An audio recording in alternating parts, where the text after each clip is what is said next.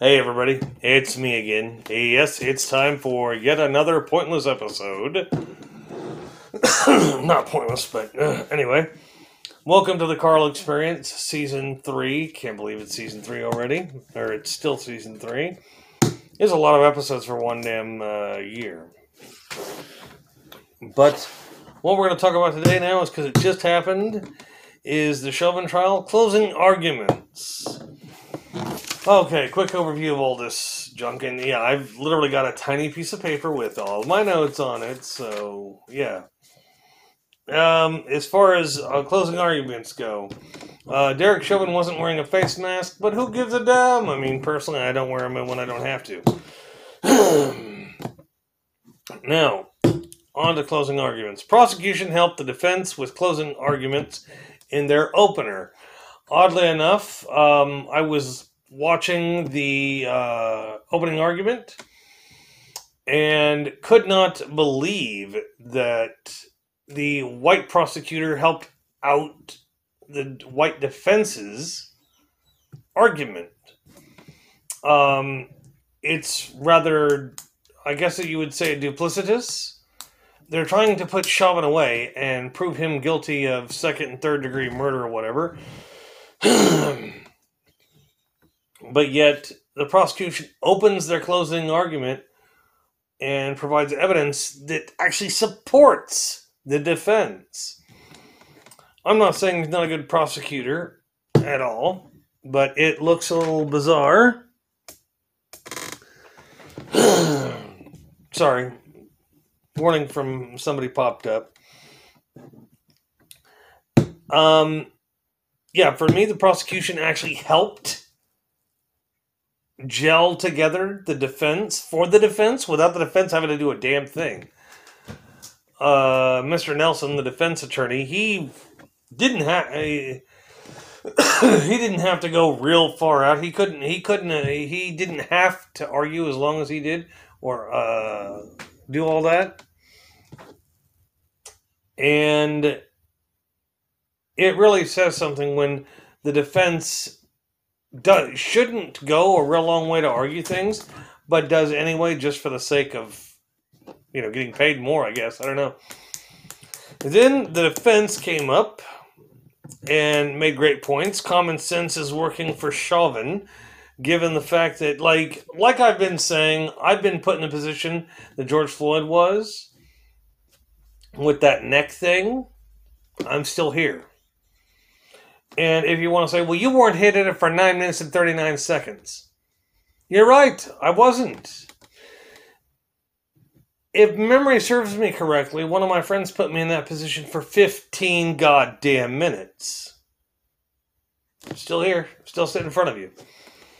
And I know I've been I've been hearing a lot from people uh, who've got real life experience with this stuff, just like I do.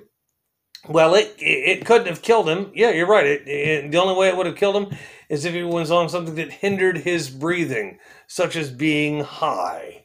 If you're high on certain drugs, uh, if you're high enough on certain drugs, it depresses your breathing. Common sense will tell you that. Then going back to uh, going back to drugs and heart disease and uh, all this all this science based stuff that, that that the prosecution is just like, well, you need to ignore that. You need to just feel that he's guilty. No, we're not going to feel that George Floyd died. George Floyd died. What directly caused it, scientifically speaking, would be more of a health issue than a restraint issue. But I thought they made some excellent points, excellent closing argument. They really did kill it, at least from my perspective. Then we have the prosecution rebuttal, which was this I guess it's a black guy named Blackwell. And he was he was his phrasing, his framing of the rebuttal was rather limp and relying on uh, feelings and so-called common sense. Well, if they did, you know, trust your eyes. Do, do all this, do this, do that, do the other. if George Floyd had a bad heart because of heart disease, you don't have a good heart if you have heart disease. I'm not sure if I have heart disease, but either way, I, you know, it's uh, him having an enlarged heart and all the evidence they produced. I mean, they they were showing videos of George Floyd kicking while the cops are trying to uh, do th- uh, do things with him for his own protection and protection of others. the prosecution said that that was the cops offering undue force. Well, for the rest of us, that would be actually be due force. Megara, lay down. Get up there. Now. Get up there. Get up on the couch. Got a new couch. Dog loves it. But yeah, they're relying on. Uh, they're saying that uh, the prosecution is saying that in, in closing argument that um, the uh, they were using undue force with George Floyd. Well, and, and then they show the tape of it where George Floyd is kicking and he's resisting arrest. And he is saying, and they showed a small clip of it where jo- where Chauvin has his arm around uh, Floyd's neck. Not like enough to asphyxiate him. He can physically breathe fine. Floyd is uh, Floyd's being held right here, you know, across the yoke or the collar, nothing near the neck, and you can clearly, very clearly, hear uh, George Floyd saying he can't breathe. There is no obstruction of the airway at all. Period. I thought that was a slam dunk for the uh, against the I can't breathe scenario. Anyway. Um, the prosecution was also reprimanded twice for colorful language and suggestive language, uh, such as an example. The uh, attorney Blackwell he he said uh, shades of tr- uh, shades of the truth, referencing the police stories, and the other one was for saying sto- uh, calling the truth stories, the facts stories, and he was rightly uh, overruled, and it was stricken from the record, I guess. But having a black having a black man complain that these are shades this is shades of the truth. There's only one truth. There's just two different versions of it. That's it. And the cameras can tell the story quite clearly, as does the autopsy. But I thought that was amazing. The, the judge didn't just throw it out right then. It's like, okay, you're going to try to influence the this uh, group of jurors now, the jury has gone to deliberation thus far. Let's see where am I at? Eight minutes. Okay, the jury has gone to deliberation. We don't know how long it's going to take. They could come out with it. I'm thinking as soon as tomorrow because I think that's the soonest they can do. They probably could come out sooner, but that would make fucking headline news. Like seriously, them coming back with a ver- with a, uh, verdict uh, in on the same day after a three week trial, pretty much unheard of. But if it comes on while I'm doing this, you will get, uh, we will keep recording this bitch until it's done. But I don't think it's going to happen. Okay. So jury is in deliberation until they come to a verdict, a unanimous verdict, or they decide that they're irreparably deadlocked and the, and it's a hung jury in which case, you know, it's over. Now, what to expect either way? Well, seeing as how I'm in the middle, I'm not left or right leaning, but I was raised uh, uh, a uh, chest thumping Republican, if you will. if Chauvin gets off, the left will uh, the left is most likely going to riot, burn, pillage all the crap we saw last summer. We're going to see all of that all over again because America's racist. And you don't have to agree with me. I don't care if you agree with me. This is just I'm pretty solid. I'm pretty solid with what I believe, and I'm usually pretty damn right. I've been right a lot in the past what year, year and a half. now, as far as all that goes, we're going to see the left pillage burn, speak to our uh, how they were wronged and how blacks are still in a, in a state of slavery. No, they're not.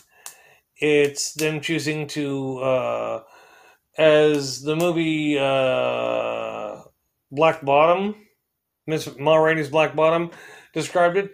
A lot of uh, culture on the left, meaning Black Lives Matter, is all about, well, we want to have fun. We want to be able to do this, that. When does it stop being about fun and doing just hard work?